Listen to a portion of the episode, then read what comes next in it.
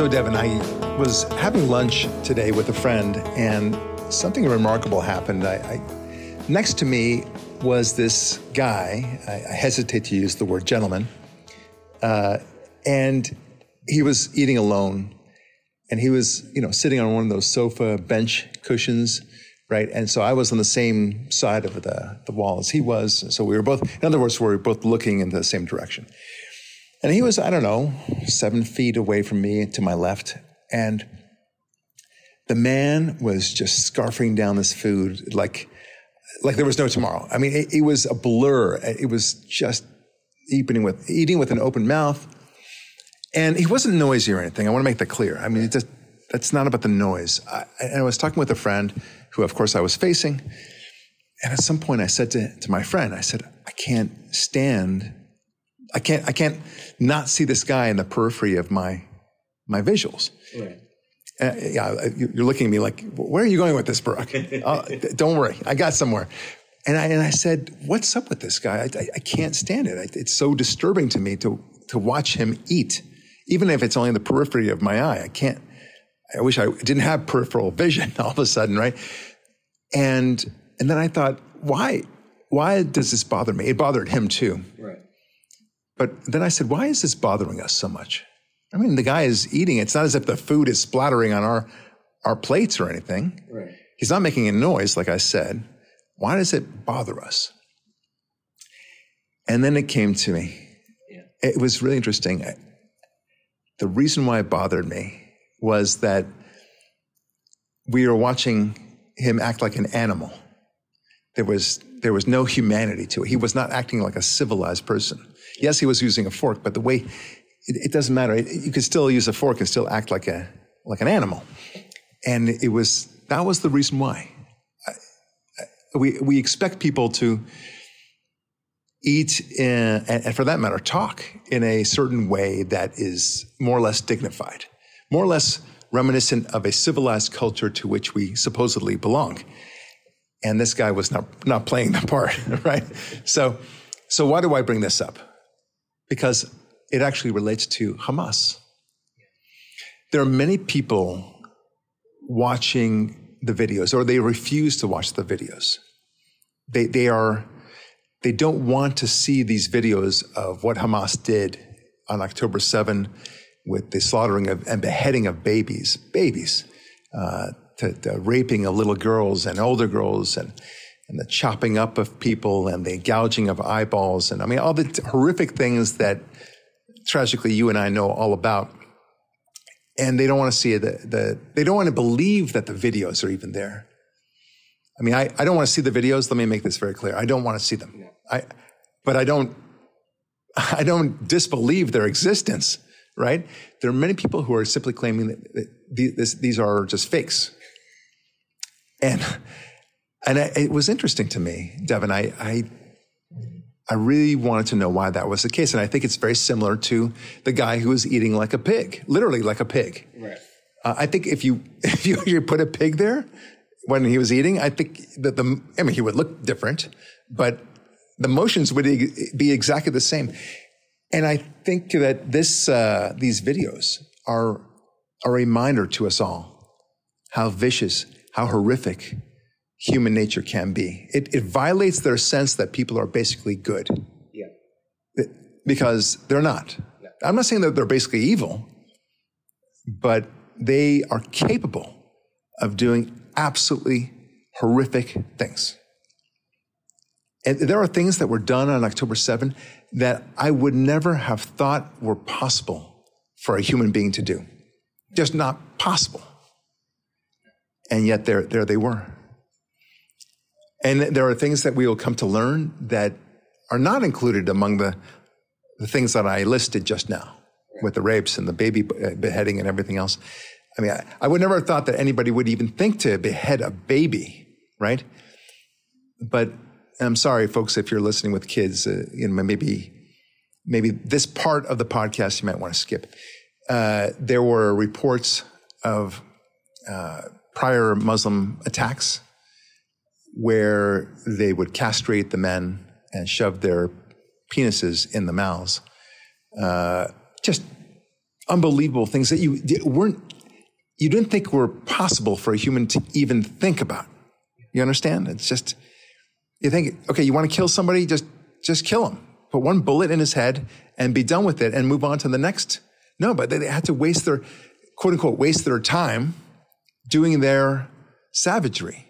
I mean, think about it. if they really just wanted to kill a lot of Jews, and they certainly killed a lot, they could have just put one bullet or one, one stab into the heart and moved on to the next Israeli. Right. And then killed two or three times. But no, they, they, they spent time doing these horrific things before they killed them, before they captured them, or whatever that they did. Yeah. The madness that, w- that went on that day. So it's a reminder, Devin, and now we're back to kind of the non-disturbing part of it, but it's still, it's all disturbing, I suppose.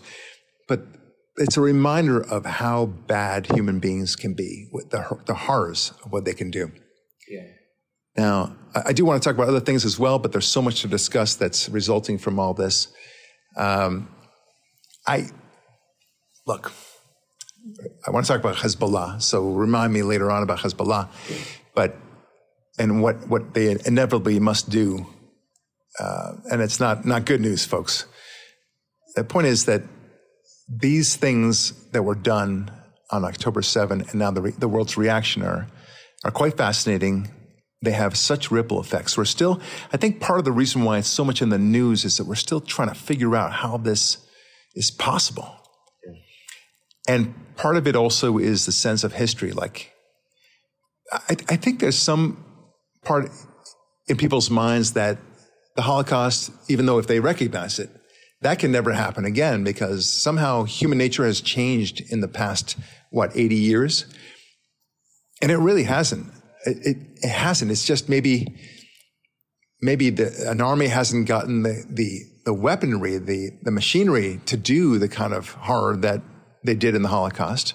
No doubt, were Hamas to somehow have the capacity to oversee and, and take over Israel, they would do exactly what the Nazis did. They would, they would be happy to put them in ovens. In fact, they did put one baby in an oven. Uh, sorry about that if, if you, you had a kid listening. Uh, but they did put one baby in the oven. And they, they would do it on a mass scale if they could. They, they would do all those things that you saw on a massive scale and be happy to do it. That's the thing. And, and they would film themselves too doing it. Yeah. So that's one thing that we're learning. And that's just something to add to the people who pretend to be on Hamas's side, but then they won't listen to them. You know, you have them videotaping their own atrocities and people who claim to be on their side refuse to listen to them and believe that they're actually doing it. So you're either on the side of a liar that you're calling a liar or they really are doing these horrific things. Yeah, you're right about that. Look, I said I was going to I was going to talk about uh, Hezbollah and what you know. Where do we take this? What what does this all mean? Uh, how do we uh, interpret this? It's about human nature. We, I think we've studied that quite extensively up to this point. What's going to happen now in the future? Is it going to be a, a larger war? Um, and and to me, the answer is yes. I, I don't necessarily think it's going to be World War III. Uh, again, I have to say what I what I'm not saying here. I'm not saying it's going to be World War III necessarily. It could be. I wouldn't be surprised. That, that is for sure. I wouldn't be surprised, but it will be a greater conflict as we go forward. And I'll tell you why. From the standpoint of Hezbollah, which is the army, the, the, the, the, the basically the, the Iranian controlled army in southern Lebanon, um, they have a very strong army. It's not a not just a terrorist group. It's it's a full-on army. It's it rivals many nations, and they we talked about this before. They they mimic the um, army structure and discipline of the Israeli army, so they are a very formidable force. Now, their main mission, their charter, like Hamas, is to destroy Israel.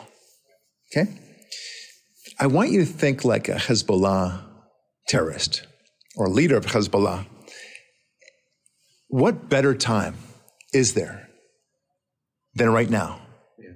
to engage in a full on war with Israel? Think of it, because Hamas has got them pinned down in Gaza, or at least busy in Gaza, not necessarily pinned down, but certainly a massive amount of uh, military, Israeli military is in Gaza.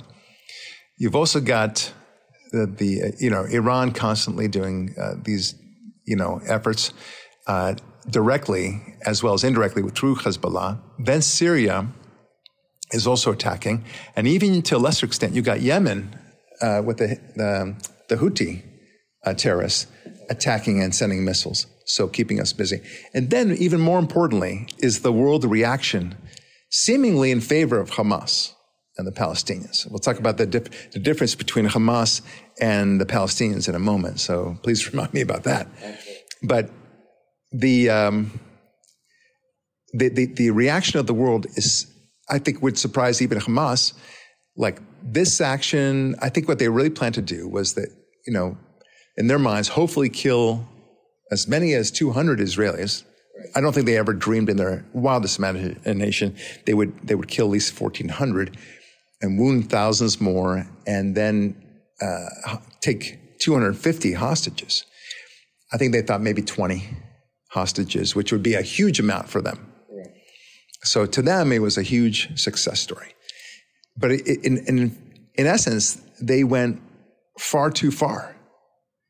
It was such a an elaborate scheme. It was had they just killed just, and I put that in quotes, 100 Israelis and taken five hostages, they could say, you know, Israel's reaction, if it was doing the reaction that it's doing today, they would say, don't you think that's a little much, Israel?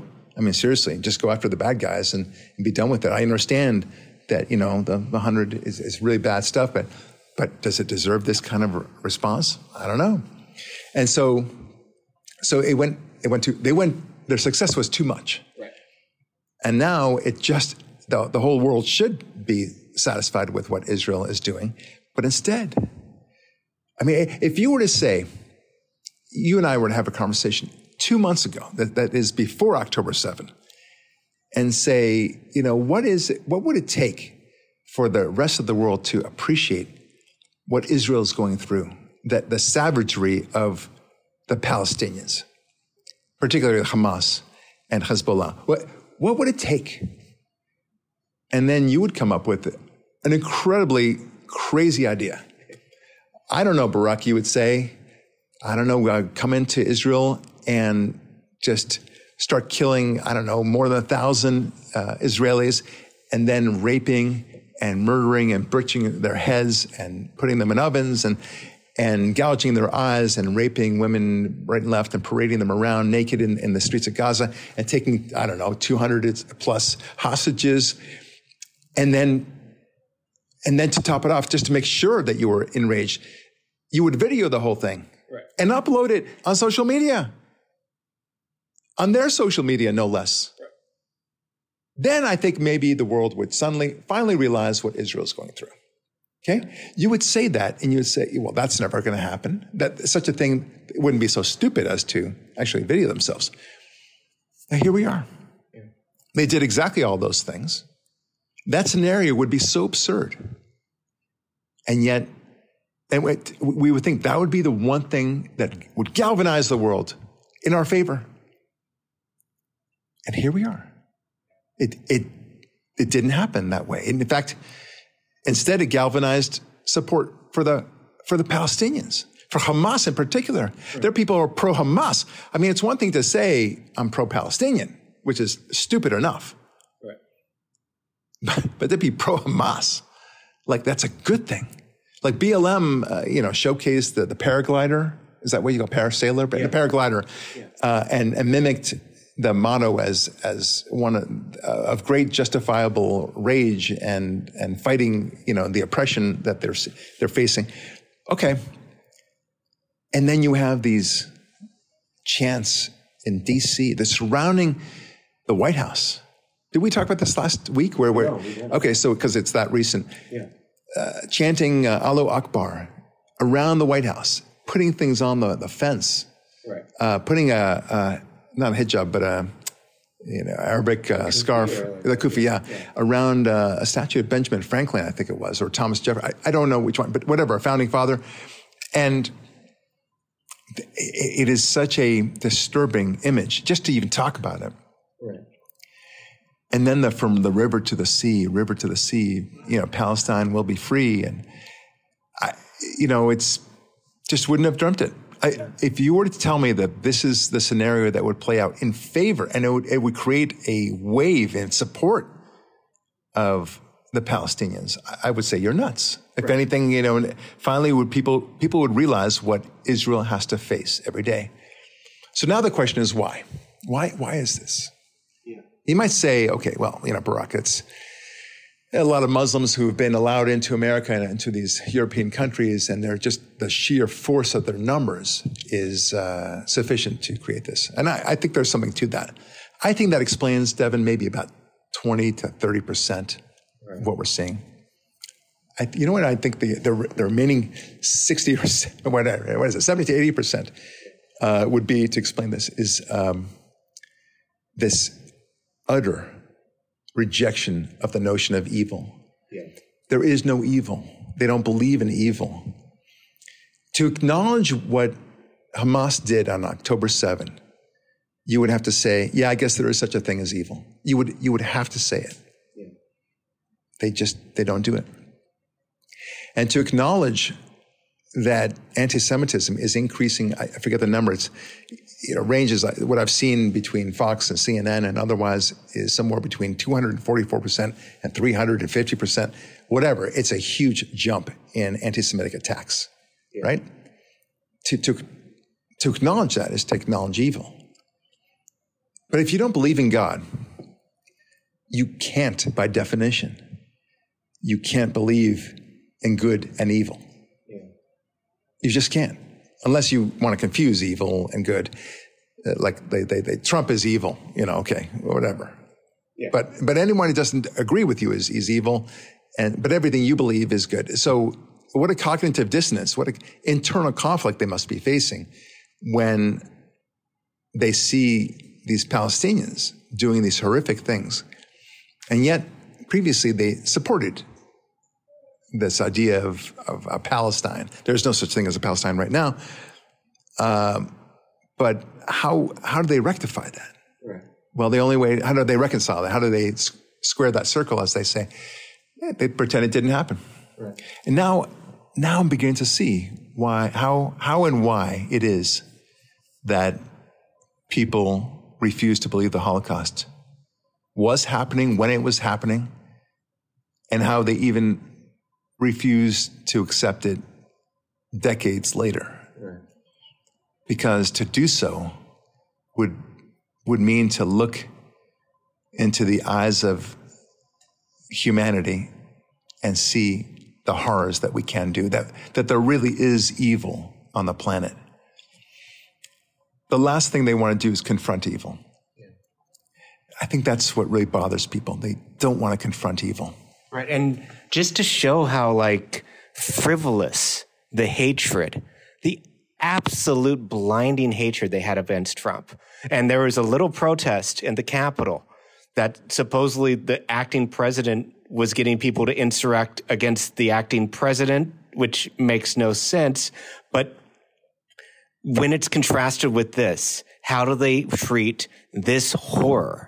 There is no way if you just take away the, like this group did this, 100% evil.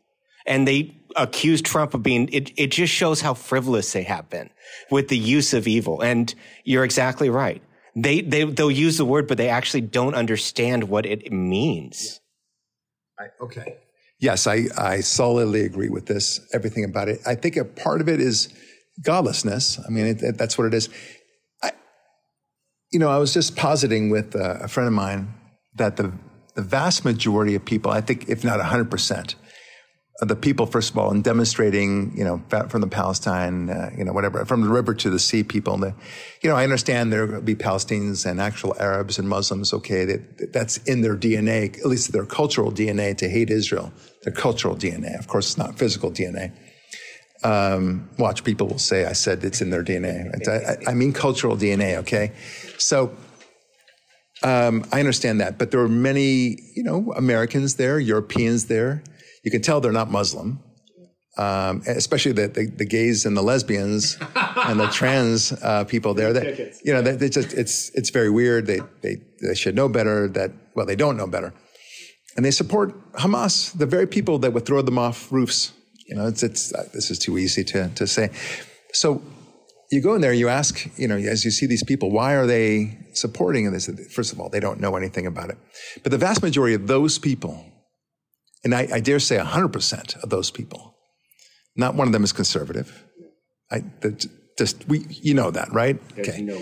Right. Just like we would, I think it would be proper to say during the BLM riots that not one of them went to church, right? Maybe they were born Christian. You know, this, is, this is what people love to say. Oh, you know, the, the, the people in the prisons today, you know, the vast majority of them are, are uh, religious. No, they're not. No, they're not. They, they may have been born Lutheran. Aha! Therefore, he's a Lutheran. Aha! Therefore, he's a Catholic because he was born Catholic eh, or born to a Catholic family.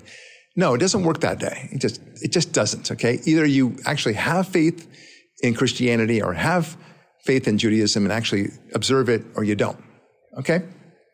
And these, these people in prison, and for that matter, BLM, those, these schmucks who did these horrific uh, lootings and beatings and everything else, you think they went to church really? Give me a break.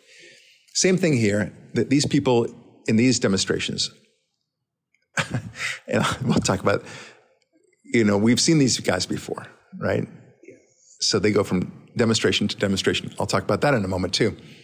But they they don't believe in Jesus, they don't believe in God, they certainly don't go to church or synagogue.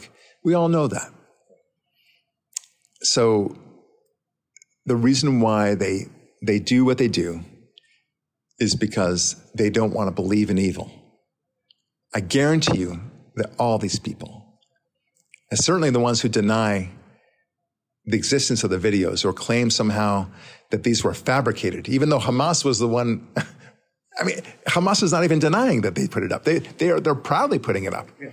How, how much do I need to tell you that I put it up, that you don't believe? That's how hard it is for them to believe that these things can happen. Now, I said I was going to talk about these other protests.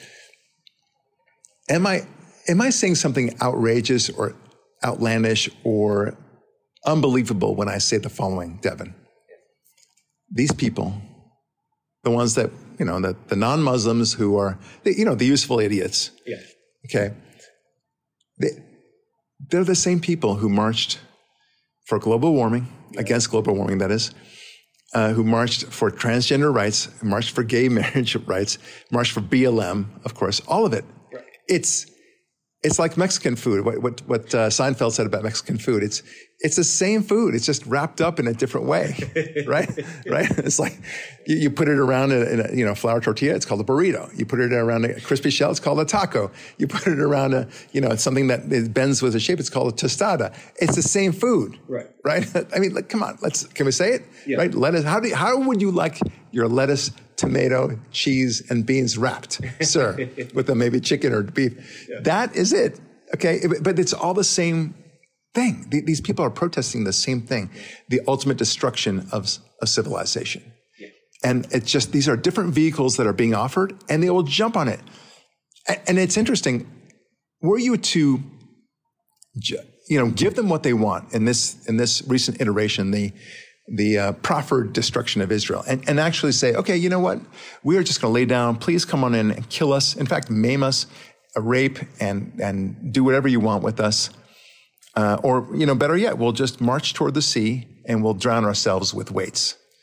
Okay. And now all of it, what is now Israel is all yours. You call it Palestine if you like. Okay. What do you think is going to happen? Do you think these people will go home now and, and lead productive lives? Right? I mean, yeah. am I saying something that's so so outlandish? These are the same people. Right. No, these people are looking for meaning. Yeah. The meaning searchers. that's what they are. The meaning searchers. That's that's all they are. And it, it, and I saw this back in college. I, I went to Stanford, and I remember I was there during the anti-apartheid years and I, I felt it was a look. I, I hate apartheid. Let me let me make that very clear. That apartheid was evil. I'm, I'm glad it's ended. Okay, but the movement was disingenuous in all these colleges. They, you know how I know it was disingenuous because there are plenty of other uh, uh, conflicts between two different kinds of people, you know, one suppressing the other. They couldn't give a crap about those. No. But because in South Africa it was white and black, it was reminiscent of what they did in the 50s, 40s, and beyond, and before that. And by golly, they wanted to feel good about themselves, and so they wanted to protest that. That it was just a disingenuous movement. Right. I, I, I agree that apartheid should go, but this idea that Stanford needed to divest, that was a divest movement. That's what it was called. Um, it was a little crazy. Yeah. Okay, they, they were doing crazy things back then. Anyway, I bring this up because people showed such passion. These slackers, I mean, there were slackers at Stanford too, believe it or not. People who were just kind of like nobodies um, that got in because they were very bright kids. That that was it. And you know, you know, I don't mean to discredit them, but they, they were not very animated with life. But suddenly they had meaning in their life. They they found their meaning, and the anti-apartheid movement gave them that meaning. And I, I remember saying, what, what happens after this? You know, yeah. where do you move on after that? So they found it in all these different new causes that are happening, right and left, right? Gay marriage, trans thing, global warming, um, BLM, um, you name it, and now this, okay? These same people, the meaning seekers, that's what they are. Uh, and I don't know what they would do with themselves after the fact. They, they just, they have to destroy you. So. And that's exactly right. Where it's like I keep on, for some reason, John Keats's um, Keats's Ode of a Grecian Urn. I know this sounds really pretentious. Really keeps on going through because like they they're not fighting for truth. Yeah. They're not fighting for beauty. They're they're not fighting for God. And because they're not, all their passions go with destroying anyone who does. And that's Israel. And I'm not saying South Africa and apartheid was fighting for that, but like if you look at South Africa now, you know, there is a juxtaposition to have. Well, look, it's it's meaning. It's all about meaning. Uh, the Vietnam War, of course, is also about meaning. Uh, and and these kids who are basically the hippies, they they want a meaning badly. So you know, the Vietnam War. Okay, we don't like it. We saw a couple of images of bad things happening. Uh, and by the way, a lot of it was distorted news. And Walter Cronkite was was a farce. I mean, they, he, he paraded himself as being very neutral. He wasn't. So let's let's face it. But these people, this is what I want to say about these people. You ever read the book when you were little? I'm, I'm sure it was around when you were little. I think it was around when I was little. Uh, Are You My Mother? Do you remember that book? No. Okay. So it's a, a little, I think it was a bird. Yeah, it was a bird, little baby bird. And he got lost. He fell from this nest. And the whole book is about him going to different things, asking if that thing was his mother. So he goes to a, a forklift and he just sees it and uh, says, "Are you my mother?" And the forklift says, "No, I am a forklift. I like to lift, you know, stones and things." Uh, okay, fine. And then he he goes to uh, fireman. Are you my mother? No, I am a fireman. I and and then you know constantly that that's his mission to find his mother. And then eventually, of course, he finds his mother. Yes, I am your mother, and I love you, and so on. It's a very sweet ending. Okay. I, I feel like these, these people are like that little baby chick looking around. Are you my mother? Are you my mother? Are you my, constantly seeking fulfillment, some sort of connection, some sort of attachment that, that will give them meaning and explain their lives. And that's why I say that nobody in that group is going to church on a regular basis. Nobody in that group is, is an Orthodox Jew. You will never see that happening. And, and, and somebody's going to say, yes, I, I saw, I'll, I'll, I'll, deal with that in a second. Because I saw one too. Not Orthodox. Uh, well, I'll, yeah. I'll, tell, I'll tell you what happened there. Because I don't, I don't like to break my thought too much. Yeah. Uh, none of these people went there. And, and that's the reason why, because we already have meaning in God. Everything makes, the, the world to us is God centered. The universe was created by God God has our, gives us our purpose, and we are to find Him. That is the purpose of our lives, is to find Him. And He's given us the tools to do it with logic and reason and science. That's, that's what we're, our obligation. And He's given us the Torah, and for Christians, the New, the New Testament. wonderfully wise words, by the way, the New Testament, even though I, I'm not a follower of the New Testament. Incredible wisdom, uh, you know, everywhere from that, Bible, from that uh, New Testament. Anyway, the point is, he's given us the tools to find him. And they are gifts. And they don't use it. They just don't use it. They don't want to use it. If you don't use logic, you don't use science, you don't use your reasoning, you, you fall into this trap of believing the global warming crap, the transgender crap, yeah. that marriage can be, be between two of anybody. Um, and it's just not true. Yeah. So now they believe the crap that somehow Israel is the oppressor. I mean, how can you not look at the map and see that the Arab lands are approximately 200 times, just the Arab lands, by the way, not, not the Muslim lands. They, the Arab uh, lands are 200 times bigger than Israel itself. Yeah. Israel has 0.4% of the entire Middle East. 0.4. The rest of it is Arab. And, and then there's Iran, and that's not including Iran and Pakistan and, and so on, right. uh, which make the situation even bigger. And then from a population point of view, I think it's, a, it's 400 to 1. So but how could you not? How could you look at that and say that somehow Israel's the oppressor? It can only mean that you hate, they're anti-Semitic, right. uh, and you, you seek to destroy Israel. But they've made it very clear. Not one protester is saying two-state solution, two-state solution. Yeah. No, they're saying from the river to the sea, which right. means what it means. It means let's destroy Israel. It's from the Jordan River to the Mediterranean Sea. Uh, guess what's in between, guys? You know, take take a wild guess. Okay, I'll give you a multiple choice. Yeah. Okay, the Czech Republic, Uganda, yeah. Canada, and Israel. Yeah. Okay, one of, it's one of the four. Okay, I'm helping you out there. All right, yeah. a lot of people wouldn't know. A lot of people think Canada is in the Middle East for all I care. Yeah. I mean, you could tell. You could actually say to people, you know, Canada is a Middle Eastern country. Right. And they say, oh, I didn't know that. Okay, cool. Right. Yeah. okay.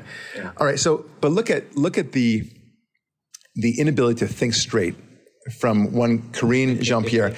you know, she really is. When you have nothing else uh, YouTube wise, so you want a video clip, you can always go to Karine Jean Pierre and just say, what did she say this week? Right? Here we are.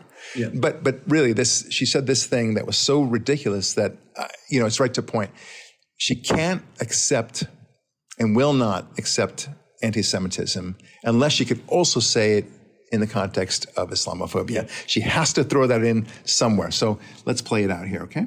Uh, a lot of videos of individuals who have been tearing down signs, many of these taking place in New York City, of Israelis presently being held hostage in Gaza. There have been some tense um, confrontations that have taken place there. Is the White House's view that these actions should be condemned, the pulling of the pulling down of them, or that that's a form of peaceful protest? Look, I, I haven't I've sort of kind of seen the reporting here and there. I think it was from last week, There's right? Been like 30 million videos that have gone around. No, I know. I hear you. Right? I hear you. I'm just not going to. Uh, I'm not going to. Okay? I'm not okay? going. Is that peaceful protest to I, pull that down, or should I, you not be? I'm just that? not going to go into uh, specifics on that particular. Okay, so this is a little easy, right? I mean, if if somehow there was a mass slaughter of young black people or even an old black person by a white cop, right? And he's, you know, and, and people are putting signs. Eh, George Floyd, for that matter, oh, you know, remember George Floyd, and putting up posters. And then you see white guys, uh, you know, pulling them down. Well, is there any issue about what would be said? I mean, what what she would say herself? Right. Well, I'm not going to speak to this issue. What What are you talking about, lady? How hard is it to say that this is wrong? Yeah. How hard? Anyway, let's continue on with what she said. Thing, uh, what I can say, there are real vi- violent protests and threats that are happening right now. And senior administration officials are, are aware of these reports, uh, which are deeply concerning. And that is something that uh, we're focused on. Okay, I can't wait. I can't wait to you for you to focus on it and figure out a result. Can you just say that's not nice? How about that? Yeah. We don't think it's that the right thing to do. Or how about just saying that's not what we would recommend doing? We, we think that that maybe is not productive. I mean, give some sort of lame response, but not this response. Right. Say something lame. something vanilla, if you like, uh, as tepid a response as you can. But that's not even a, a response. That's basically saying it's not happening. It doesn't matter. I don't care about this. Right. That's all you're saying. Yeah. Uh, anyway, I, I, I, wouldn't expect anything less from uh, Karine uh, Jean Pierre. Yeah. Nothing else. Yeah, exactly. And she's she she's going to call everything racist, everything Islamophobic, but the murder and slaughter and very inappropriate treatment of 1,400 Israelis. Uh, no, we can't say that's anti-Semitic. Yeah, that's that's true. Uh, I want you to hear uh, what um, Rashida Tlaib said uh, when it comes to the um, uh, you know the, the, the White House's administration response to Israel. So Biden is in a tough place because on the one hand, he, the left is the, the entire anti-Israel crowd is on the left.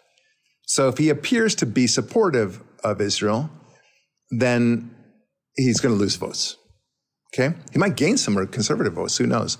Uh, but I don't think many certainly won't get my, get my vote because he's such an such an idiot, um, and he's he's so bad on, on, so many other issues. But he's not really doing anything. So he, he this is the classic example that he's pleasing pleasing nobody instead of just picking a side, right? I wish he you know go full force with uh, with Israel. I, that would be wonderful, but he's not even doing that. So. so Rashida Tlaib says we will remember this in uh, 2024. Uh, let's play that clip to my president, to our president.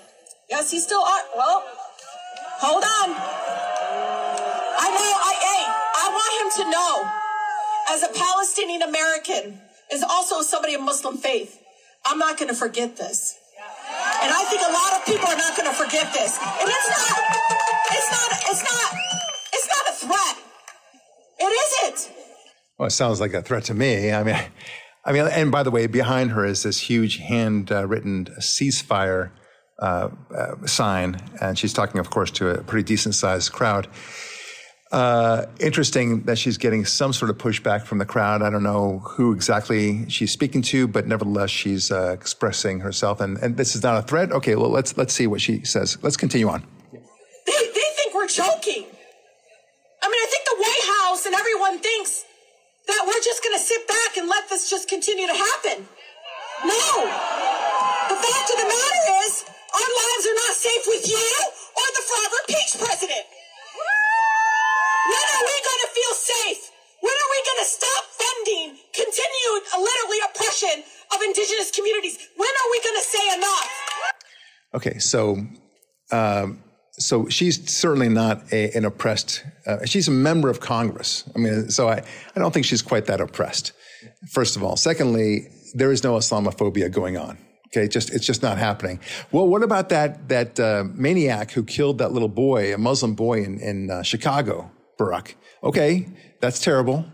It shouldn't have happened. It's it's evil. Uh, that the guy, but the guy was crazy and it's it's literally one person. I mean, as every life is precious, but I'm sorry, there there are far more things going on against Jews, uh, increasing by more than 250 percent than it was before October 7, and it's it's pretty crazy out there. The, the issue is anti-Semitism, not Islamophobia. Islamophobia, like like uh, like the terrorists themselves, they're trying to hijack the narrative uh, and take it hostage, as it were from, well, maybe I'm going too far with that metaphor, but they are hijacking the narrative. There's no doubt about that. And they're saying, it's all about me. It's all about me. Uh, no, you, you are attacking us. Okay. This is, I mean, it's, it's literally like saying the Nazis saying that the Jews are somehow subjugating the Nazis. Right. Okay. And just um, the continued attacks of indigenous people. Um, I doubt Tlaib's family was in Michigan in the 1950s.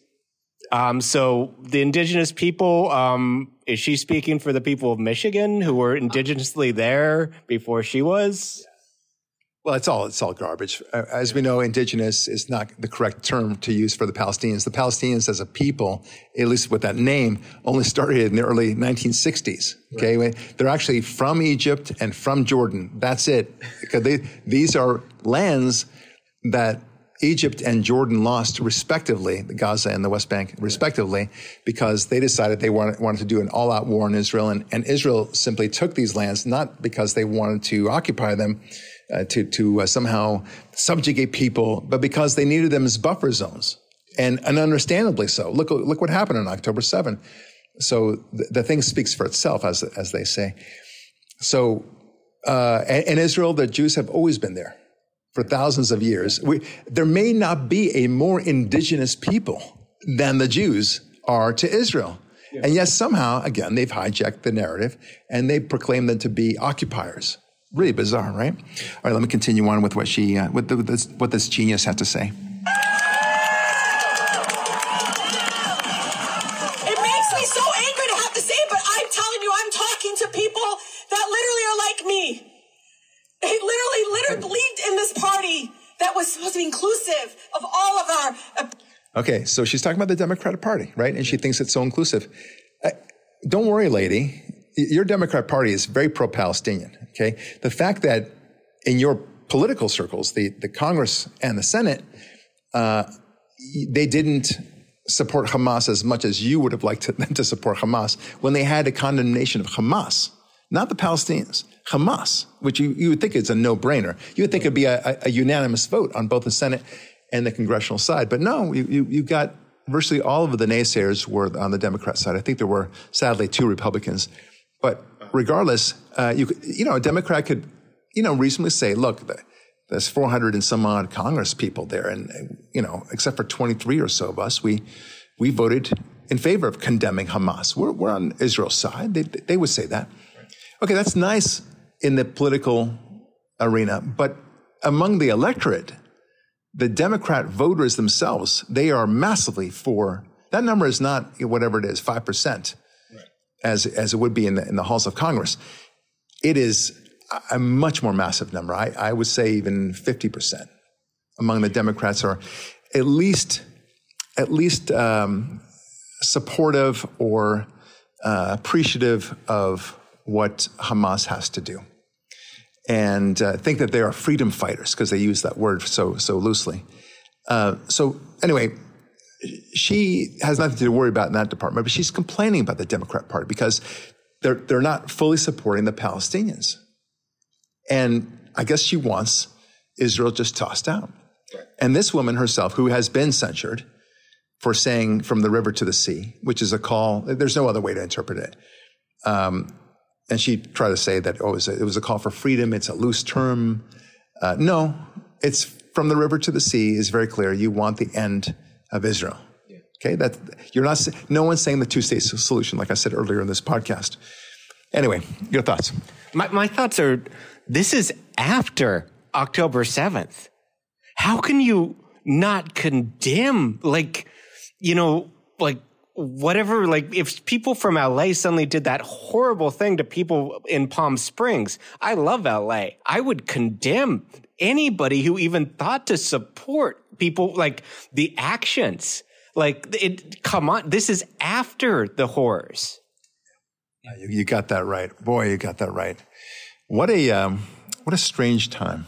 It's just such a super strange time. Uh, but let's consider what she's saying. You know, maybe she's going to elucidate us, you know, and, and, give us more genius. And maybe there's something that she's going to say in the next, uh, I don't know, 20 or 30 seconds that will somehow clarify this and make us feel it, it'll all make sense. Okay. Like, you know, somehow we'll understand why Darth Vader is, is, is the evil person that he is. And, and maybe we'll be more sympathetic. Okay. Here we go opinions and our and our views and our political stance and, and all of these things. But what is got, starting to get really, really, really clear and very loud is that somehow many of us in this room, because of our political opinions, because maybe our faith is a certain faith, maybe because our ethnicity is a certain ethnicity, that somehow we're subhuman. Oh, I see. I see. Okay.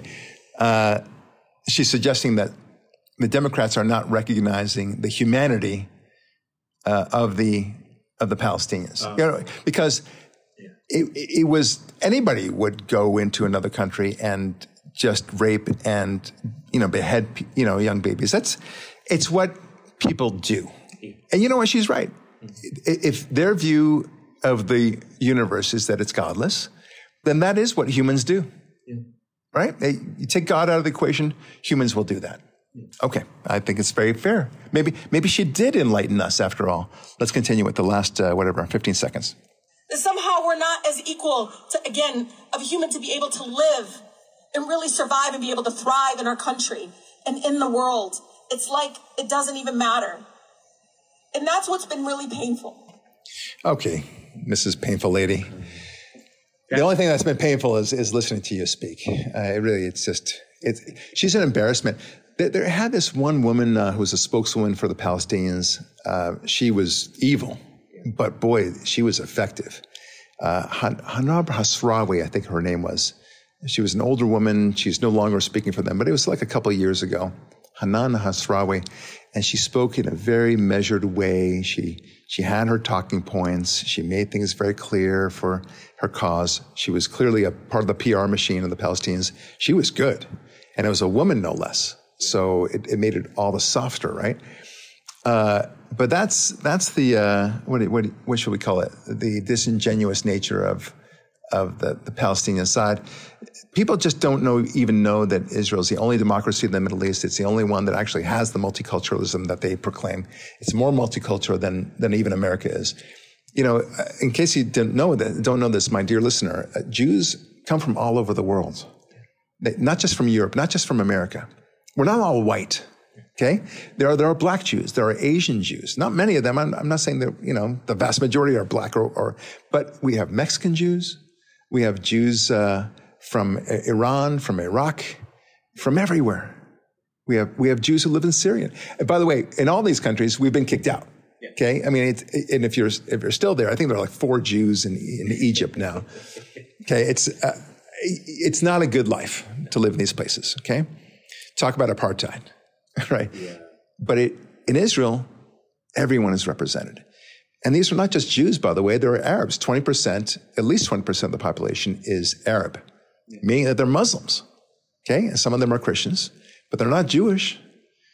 And they are represented in all walks of life, the, the, from the judiciary to the, to the medical fields to the uh, plumbing, for that matter, dentistry, you, you name it, they are very well represented. Okay? There are therapists, there's teachers, uh, they, and, and, and they are very important parts of Israeli society. They're proud to have Israeli citizenship. They don't, they do not see themselves as traitors. On the contrary, they, they see themselves as enjoying the good life. And when asked if they would look forward to the day where there would be a Palestinian country in the West Bank and Gaza, would they move there? They said, hell no. No, no, no. Now, it might change if, if those areas, the Palestinian areas, become actually, um, what do I want to say, uh, de- democratic. I mean, really democratic, not, not just to have elections and then, you know, elect somebody, something like Hamas to then take over and, and no more elections after the fact, like Hitler did. There's the, the, the analogies, the corollaries to Hitler and the Nazis is, is so extensive. The only difference really is that Hamas did, doesn't have, thank God, the same machinery uh, to destroy and subjugate the Jews as the Nazis did. That's the only difference. But boy, would they? Oh, they would love it. They admire Hitler so much. They, they routinely say that, that uh, Hitler had it right. He just didn't go far enough. If only he had con- completed his very important task and killed all the Jews. Okay, there's, there's more to talk about. Um, so there's the manifesto of the trans shooter uh, in Nashville, Tennessee, I, I believe. and as you may know, they, the, the manifesto basically showed, I mean, she was a nut, obviously, but clearly hated white people, hated everything. It, it was a manifesto that revealed that this woke thing was, was very bad. It was not a, a very good representation of the woke culture. And, and so they hid it all this time. And now they're going after the people who allegedly disclosed it. Okay, whatever. But, but, but come on, let's, let's face it. Were it to be that somehow the, uh, the shooter was a white supremacist who appealed to Nazi ideology and believed that Trump was awesome and so on, you can bet your sweet ass that they would release it within a minute. Um, and this is the what, what, do they call it? The um, the cultural thing that, that somehow the the, the the, the hurtful rhetoric, the dangerous rhetoric yeah. that's being pronounced, and and that's all your fault, Donald Trump, right? Yeah. They they they could not wait to do such a thing. Anyway, uh, then there's this the results of Tuesday's election, uh, the, this past Tuesday. So most of the discussion is about abortion, abortion, abortion, and that the Republicans had gone too far, uh, that um, Youngkin in Virginia had promised or was seeking a 15 week abortion ban, meaning after 15 weeks of pregnancy, you could not have an abortion. That's what he was seeking. And the Democrats played that up very well, very effectively. And so they ended up losing both state uh, chambers they're the equivalent of the House and the, and the equivalent of the Senate. And uh, there are some good results, on the other hand, though. Some very impressive ones. The, I believe the state attorney general went the Republican way. That was good. Uh, there, there were a lot of other good things that happened. But look, by and large, you can't look back on Tuesday and say that was a good day for Republicans. Um, they held uh, back, I believe it was in Kentucky. They held back um, in um, uh, what was the other state? Oh, Ohio. Yeah, they, there was. Uh, they actually had a, a, a, solidly conservative state now that ratified the Constitution to, or sorry, amended the Constitution to add abortion as a right. Basically, Roe v. Waded that particular Constitution. Look, and, and I don't have a problem with them doing it that way because it's no longer a constitutional issue, right? right?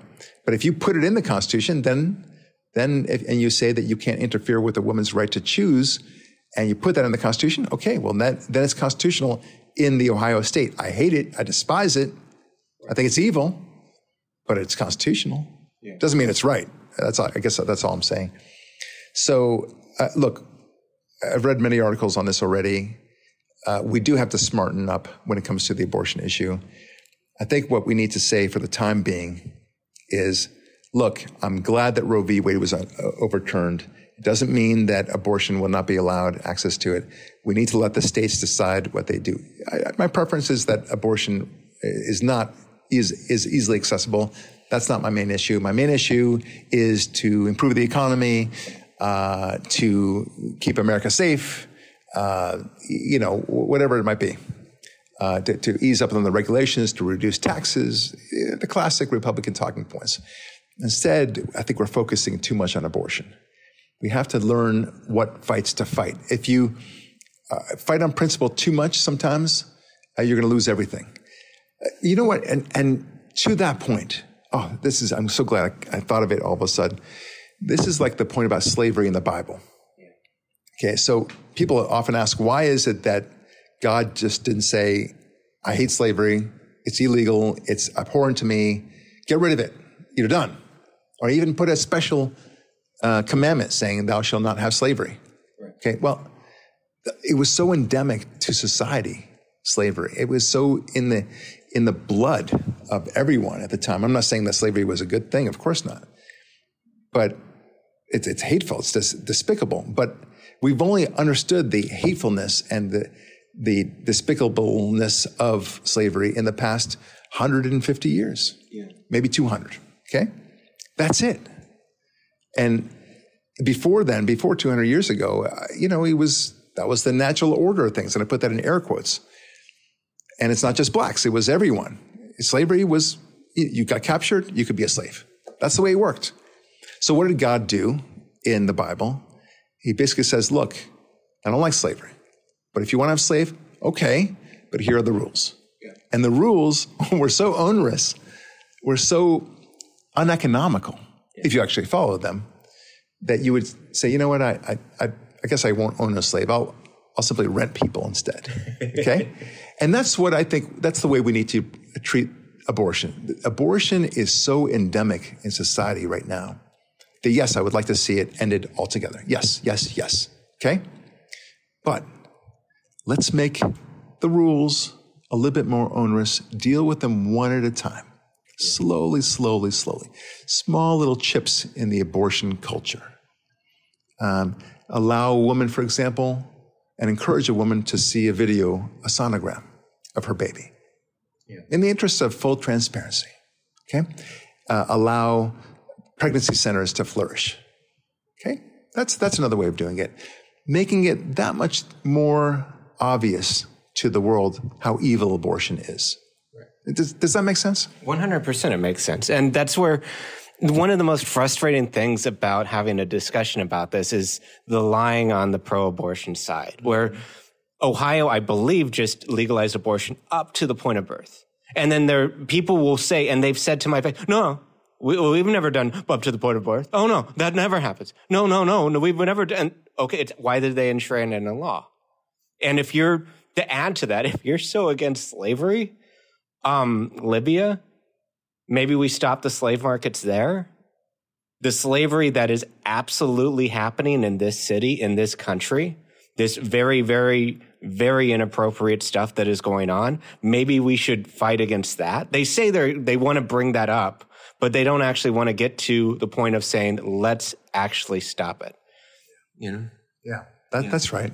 Uh, well, well said. Uh, another topic uh, to talk about is the Trump trials. Okay, and in particular, the trial in New York, uh, where he's alleged to have uh, inflated his uh, real estate property values. this is this is a disturbing case for me. I, I as a lawyer, I I'm very offended by this case. First of all, the federal authorities rejected this case. The what's her what's that woman's name? Um, Letitia James. She went about going out there saying that she's going to go get Trump. That was how she campaigned, and sure enough, that, so this is a bogus case. But she got a judge who seemed to be very favorable to her. Look, the, the problem with the case is that in order to have a case, you have to build a case. Okay, so just like you build a house, I always say you, you have to, you know, you can't have a house, you know, put a bunch of sticks together and say, I've got a house, you know, see me and have let's have a party at 123 Main Street. No, you, you've got to get permits. You've got to get the right foundation. You got to get, you know, the right electrical siding. Uh, sorry, the, the, the, the, walls, you know, the right kind of no asbestos, things like that, roof and everything else. An inspector comes in. And then finally, someone comes in and says, You have a house, sir, and you can now move in. It's, it's called occupancy, right? Yeah. Certificate of occupancy. And until you get that certificate, you don't have a house. It's, you have the, what appears to be a house, but it's not a house, okay? Not a livable house. Same thing with the legal case. Uh, in order to prove fraud, which is the essence of the case, they have to show four things. One is a misrepresentation, then that the plaintiff relied on that misrepresentation, third, that he reasonably relied on that misrepresentation, and there was significant, by the way, it has to be a material misrepresentation. Um, and then fourthly, and very importantly, damages that you were damaged as a result of this. So if I if I sell you my car and I tell you it has only 2,000 miles on it, and in fact it has 150,000 miles on it, uh, and I get you pay me as if it's a 2,000 mile car, right. I've defrauded you, right? It's a material misrepresentation. You were damaged by it because you got a car that's much older and much more used. Okay. Now, if it's if it's 2002 miles, and I said it was 2,000 miles, that's not a material misrepresentation. Okay. What material is is a it's a question for a jury, generally speaking. But in that example, I would I would say it's very fair to say that I wasn't lying to you, right? right. So, in this case, nothing works here. There is no material. There is no misrepresentation, let alone a material one. Uh, what you value your own property as is a question of art, a, question of, of, of, I would say art. How, how you, for example, how do you value a painting? Right. Okay, well, I think this this painting is worth a billion dollars because there's only one of it like it. And, and, look at the way he, he draws it. I think it's so rare and I think it's so exceptionally beautiful. Okay? And okay. but, but you might think it's it's worth nothing. It's just a bunch of dots, Barak, you would say, right? That's worth nothing. Yeah. And the Mona Lisa, by contrast, I mean, uh, everyone seems to recognize it. But if you, to a dog, right? If he were to go through the Louvre and look at the different paintings, one painting would be just as meaningless as the next. Right. It would be a bunch of stuff. He wouldn't be. He wouldn't stop in front of the Mona Lisa and stare at it like like you and I would. Right. So the same thing is true with properties. What is the value of a property? How do you how do you decide that?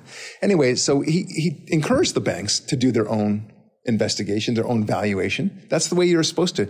And it, whether he encourages it or not doesn't matter. The bank is going to do its own evaluation. Thank you very much. You think they'd rely on anybody?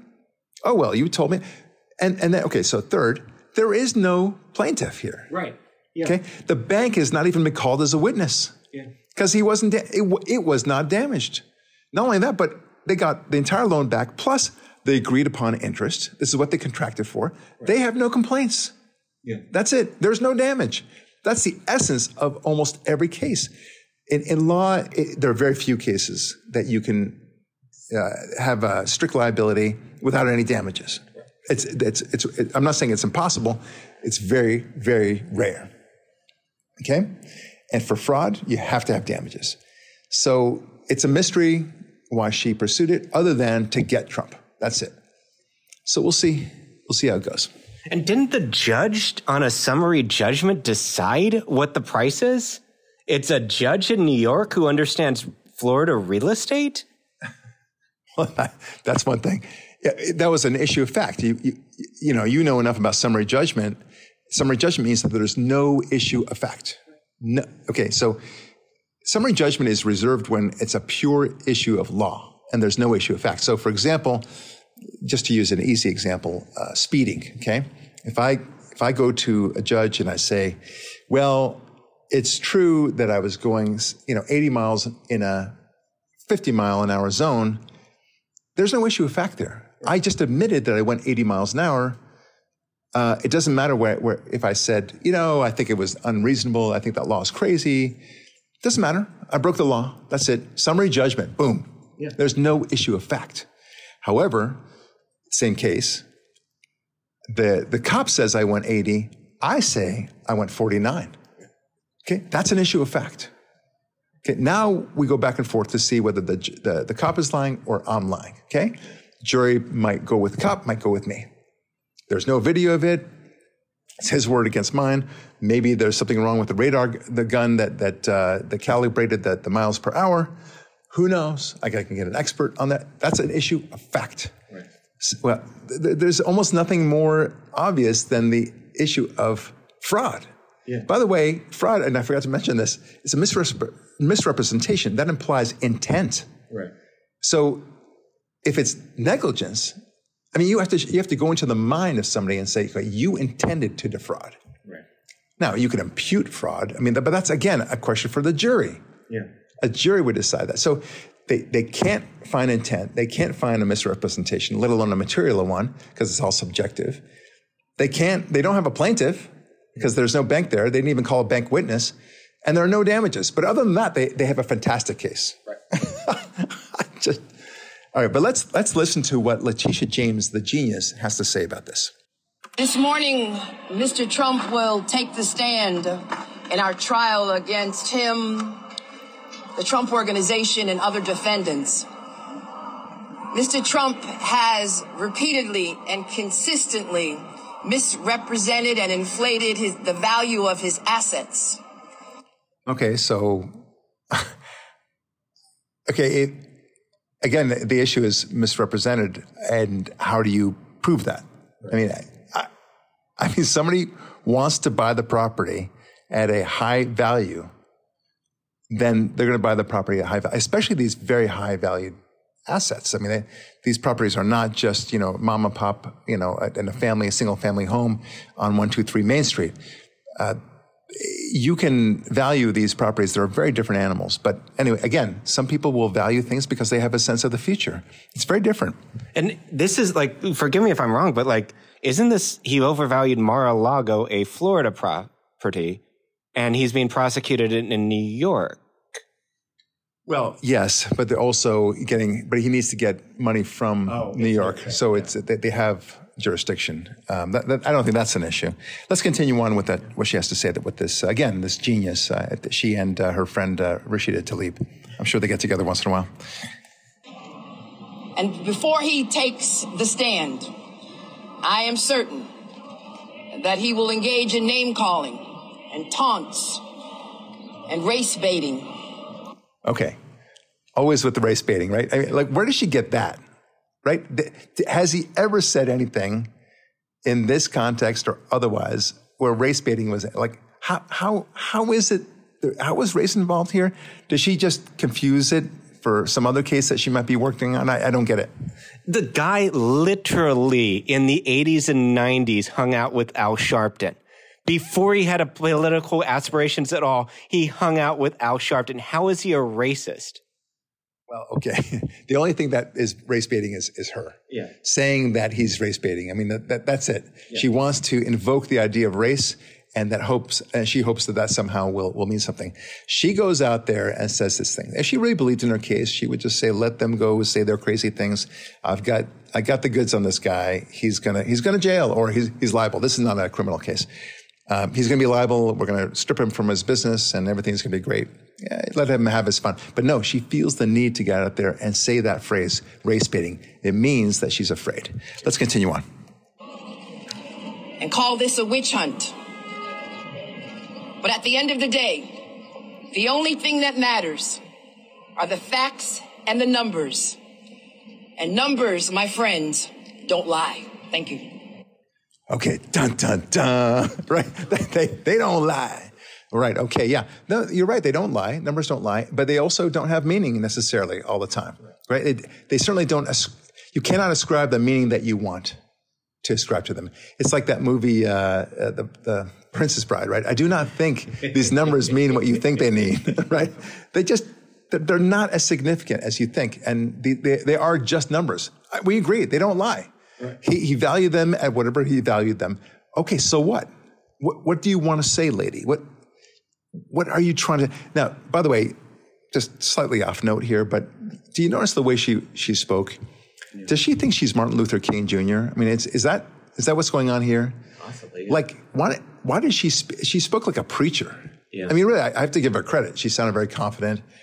Um, but you could also see because you can't see the video here you can see how she's a little bit nervous about this. She, she's trying to make it something, but she can't in any way, not, nothing in what she just said here, other than saying that numbers don't lie. Uh, nothing actually builds her case, those four things that I mentioned. Yeah. Nothing. So, what, what are you going to do? It's a fascinating time. Look, they, they want to, um, we started off this episode by talking about this guy who was eating next to me, right? The craziness, and how he's, you know, he was eating like a monster. Uh, and again, he himself might be a very good guy. I don't, I don't know, but he certainly ate like a pig. I have to tell you, I, I don't know if he were a lawyer. I don't know that I would want to hire him because he, he seemed to have no grace, no sense of organization. And and I said how I, I didn't want to see it because it reminds me of how we're like the animals. We can be like the animals if we reject God, right? In the same way that people can reject evil or, or not see evil, they can confuse good with evil. Donald Trump, I, I know a lot of listeners will disagree with me. He's a very good man. Okay? Is he brash? Absolutely. Okay.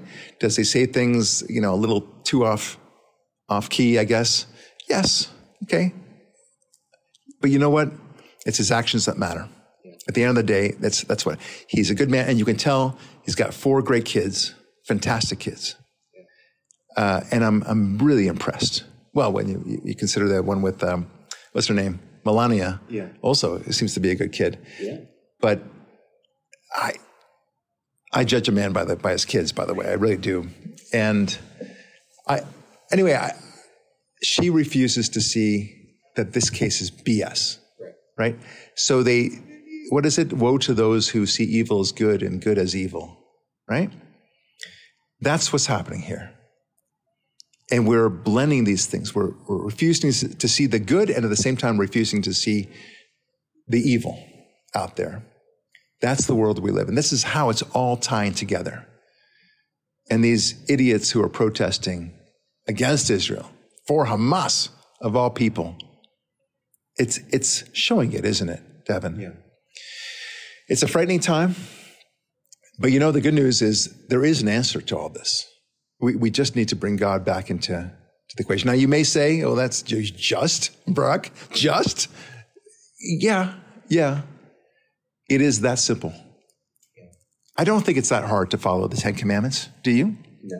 No. no. Just, I mean, just don't steal, don't, don't kill, don't gossip, don't, don't commit adultery. Yeah.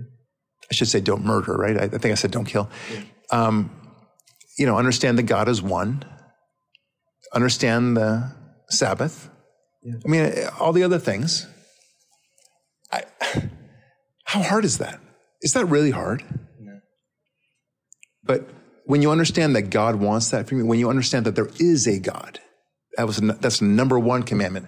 Because without that, then you don't need to follow the other rules. Well, if, if there's no God, then why should, why do I need to follow the other nine commandments? Yeah. It must mean that it's man-made. No, no, I'm, I'm God. You know, this, this is me. Yeah. Okay, don't mess. okay. How hard is this? Right? Yeah. That's why I say it's simple. And, and, I, and I dare say it doesn't matter whether you're Christian or Jewish, and what denomination of Christian for that matter. But you believe the God exists, that, that's the God of the Bible. That's all you need. Yeah. That's it and follow those 10 commandments. Thank you. Have a nice day. That's why I say it's so simple. And all of this, all of it, would, would go away. All this evil, were we to follow the Ten Commandments. All right, my friends. Devin, thank you so much again for co hosting today.